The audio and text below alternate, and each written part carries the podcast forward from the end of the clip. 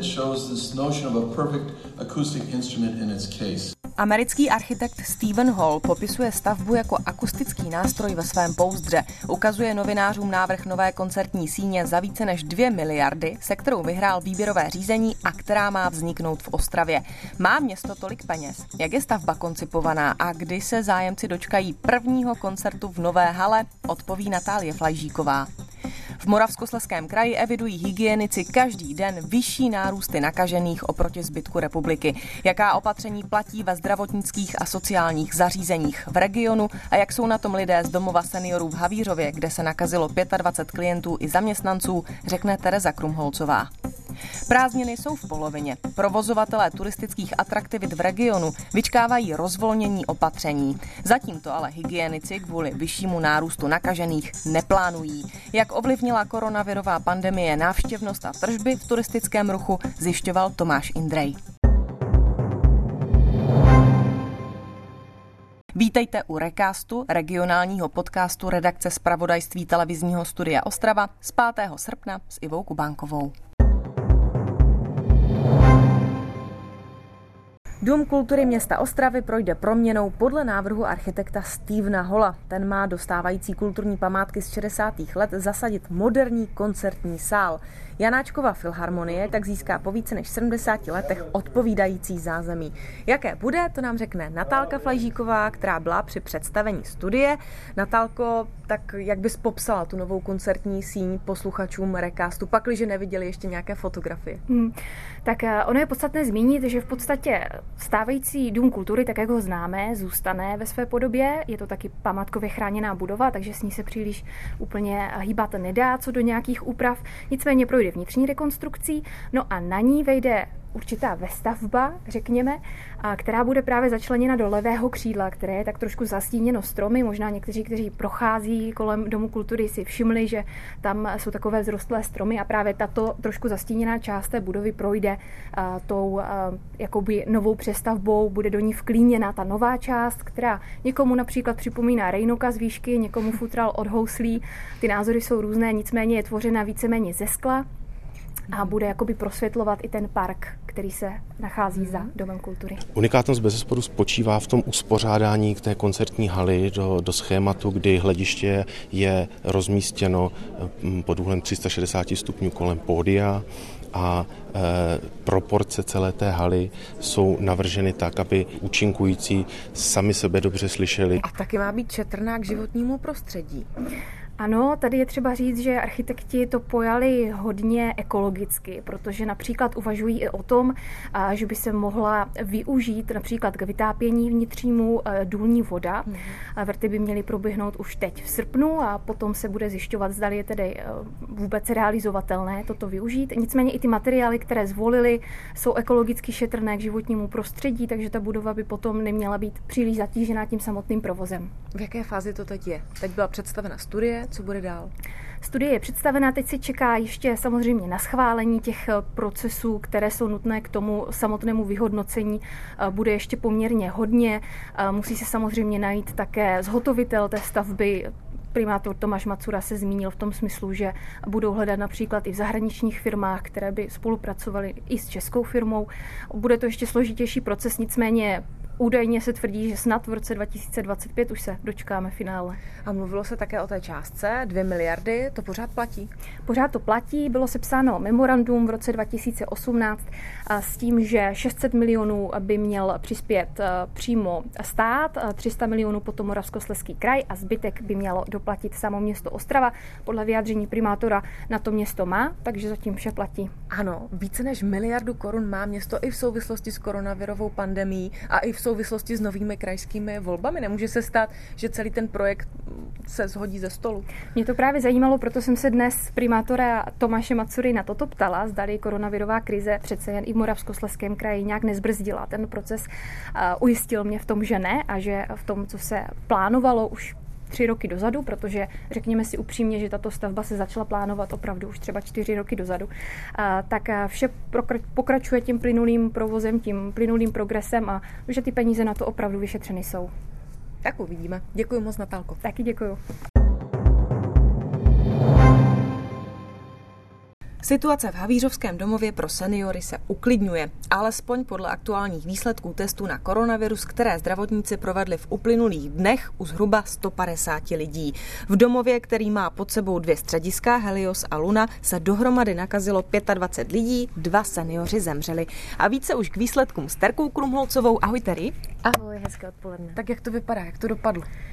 Z těch výsledků, které zatím vedení má k dispozici a potvrdila to i hygiena, tak tam není žádný nakažený. To znamená, že to zatím vypadá dobře, tak doufejme, že i těch zbylých zhruba 20, které v tuto chvíli scházejí, chybí 20 výsledků, takže budou také v pořádku a ta situace se bude dále zlepšovat. A to budeme vědět kdy?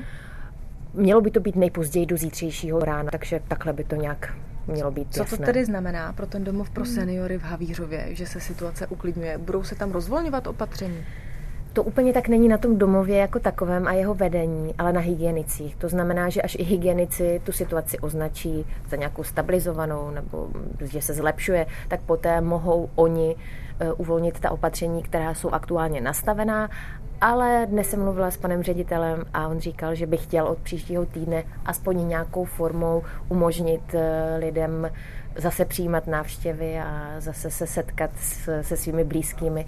Takže věřím, že toto se nakonec podaří i třeba po dohodě s hygieniky. Ze střediska Luna zde není z klientů ani jeden nakažený a všichni jsou hospitalizováni, i když bezpříznakově, ale z důvodu izolace. Ze zaměstnanců jsou všichni na pracovní neschopnosti, i ti, co jsou v karanténě, byli negativní, tak také jsou na pracovní neschopnosti. A teď to tam vypadá jak? Senioři jsou prostě uzavření na pokojích, nesmí nikam, jak jsou na tom? My jsme dnes s mnohými těmi seniory mluvili, protože oni jsou na balkonech, mají možnost, nebo v tom středisku, ve kterém jsme natáčeli, tuším, že to bylo právě to středisko Luna, tak tam je vesměs, jsou ty pokoje samostatné a mají malý balkonek, takže oni sedí na tom balkonku, takže se s náma povídali o celé té situaci.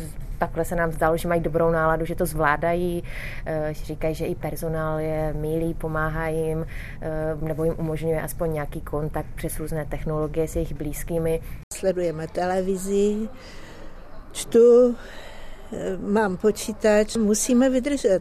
Já doufám, že to nebude trvat dlouho. Ale že se samozřejmě těší na to, až budou moct na kávu, nejenom na ten balkonek, ale za ostatními dolů na zahradu, nebo si budou moct prostě jít nakoupit a tak dále. Tak, ale takhle se mi zdálo, že to zvládají, že ta nálada na to, co se tam teda děje, je fajn. A kdy budou moct si nakoupit nebo na kávu seniori z ostatních domovů v Moravskoslezském kraji? Jaká aktuálně opatření platí v těch jiných zařízeních?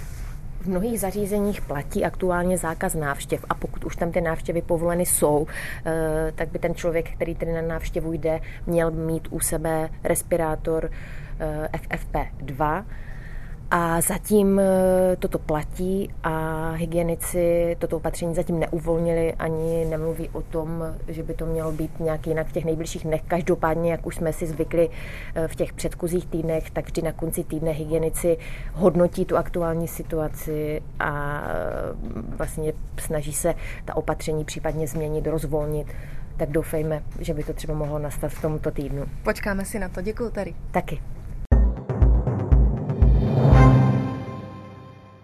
Zatímco v Beskydech jsou hotely téměř plné, hrady i zámky v Moravskoslezském kraji hlásí rekordní návštěvnost, Ostrava se naopak potýká s velkým nedostatkem turistů. Můžou za to převážně zrušené festivaly, které každoročně do metropole přilákají 10 000 lidí.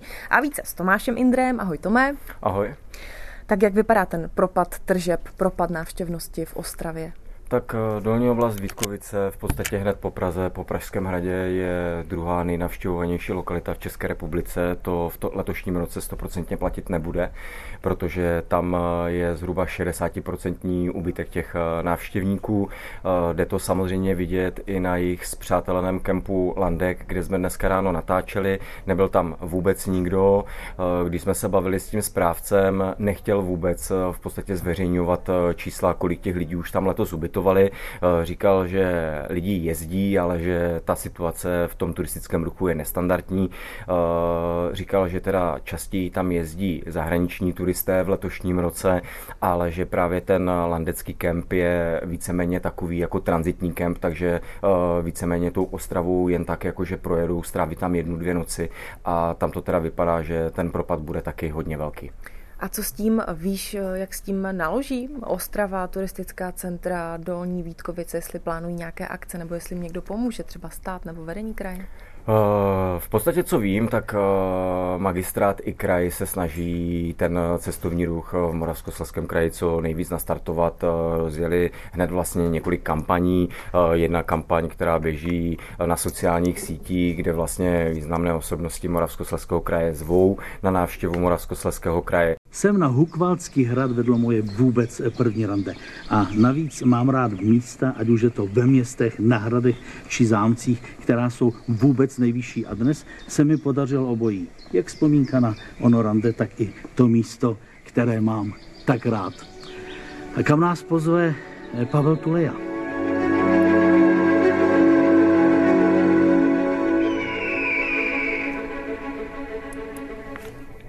Další kampaň by se vlastně měla rozběhnout hned po prázdninách, což znamená, že vlastně kraj se bude snažit v září a v říjnu prodloužit tu turistickou sezónu. Bude nabízet vlastně v těch krajských institucích vstupy zdarma, takže budou se snažit nějakým způsobem ty lidi nalákat sem a i když to nevyberou na vstupném, tak ty peníze by do toho kraje měli potom přitéct vlastně tak, že ti lidi ty peníze tady utratí v restauracích, v obchodech a samozřejmě za ubytování.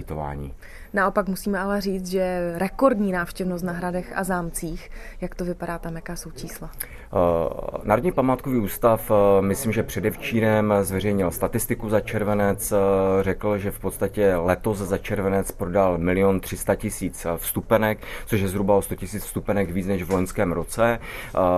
Když se potom podíváme na ty nejnavštěvovanější cíle, tak po hrozně dlouhé době to není Pražský hrad, ale je to Lednice, kam lidé letos nejvíc chodí. Tam bylo něco kolem 100 000 lidí za ten červenec, co si pamatuju. A v té top 10, co se týče těch moravskoslezských hradů a zámků, tak tam byl pouze Bouzov a ten měl něco kolem 30 000. A teď zamíříme na hory, protože jsem zapálenou turistkou a kolegyně se na mě obracejí, kam na chatu, kde jsou ještě volná místa. No, hory vůbec, Beskydy i Jeseníky si myslím, že na koronavirové krizi v podstatě nijak extra neutrpěli, protože kdykoliv se na hory vypravím, tak na těch nejvíc turistických místech, jako je Lysá hora, popravdě řečeno nemám už rád chození na Lysou horu, protože mě opravdu ty davy lidí nebaví, ale není to jenom Lysá hora, teď v podstatě se znova otvíral Libušín, který se vlastně nově postavil, protože vyhořel před 4 lety a pustevny letos opět připomínají Václavák. Takže co se týče návštěvnosti na těch horách, tam si myslím, že to není nijak extra špatné. Samozřejmě ti hotelieři už určitě nedoženou ten začátek té sezony květen, červen, ale co jsme dnes oslovovali hotely, například hotel v Bílé, největší hotel, tak ten je v podstatě vyprodaný. Není to až také zlé. Bylo to horší v květnu a někdy začátkem června, ale červenec teď a srpen je dobrý, dá se to. To znamená, máte teď v tuto chvíli vyprodáno, nebo jsou nějaké volné pokoje? Najdu se, ale iba tak na 1 noc, někde na 2 noci, ale už toho moc nezbývá. No. A takhle jsou na tom v podstatě, dalo by se říct, většina těch hotelů. A co vím, chaty, co se pronajímají, tak známí přátelé, kteří si vlastně chatu chtěli pronajmout, měli veliký problém vůbec jako něco sehnat a v podstatě na horách se jim to vůbec nepodařilo. Pokud se vám podcast líbil a nechcete zmeškat další díly, přihlaste se k jejich odběru. Jsme na všech podcast aplikacích Soundcloudu, Spotify, hledejte profil Recast ČT24.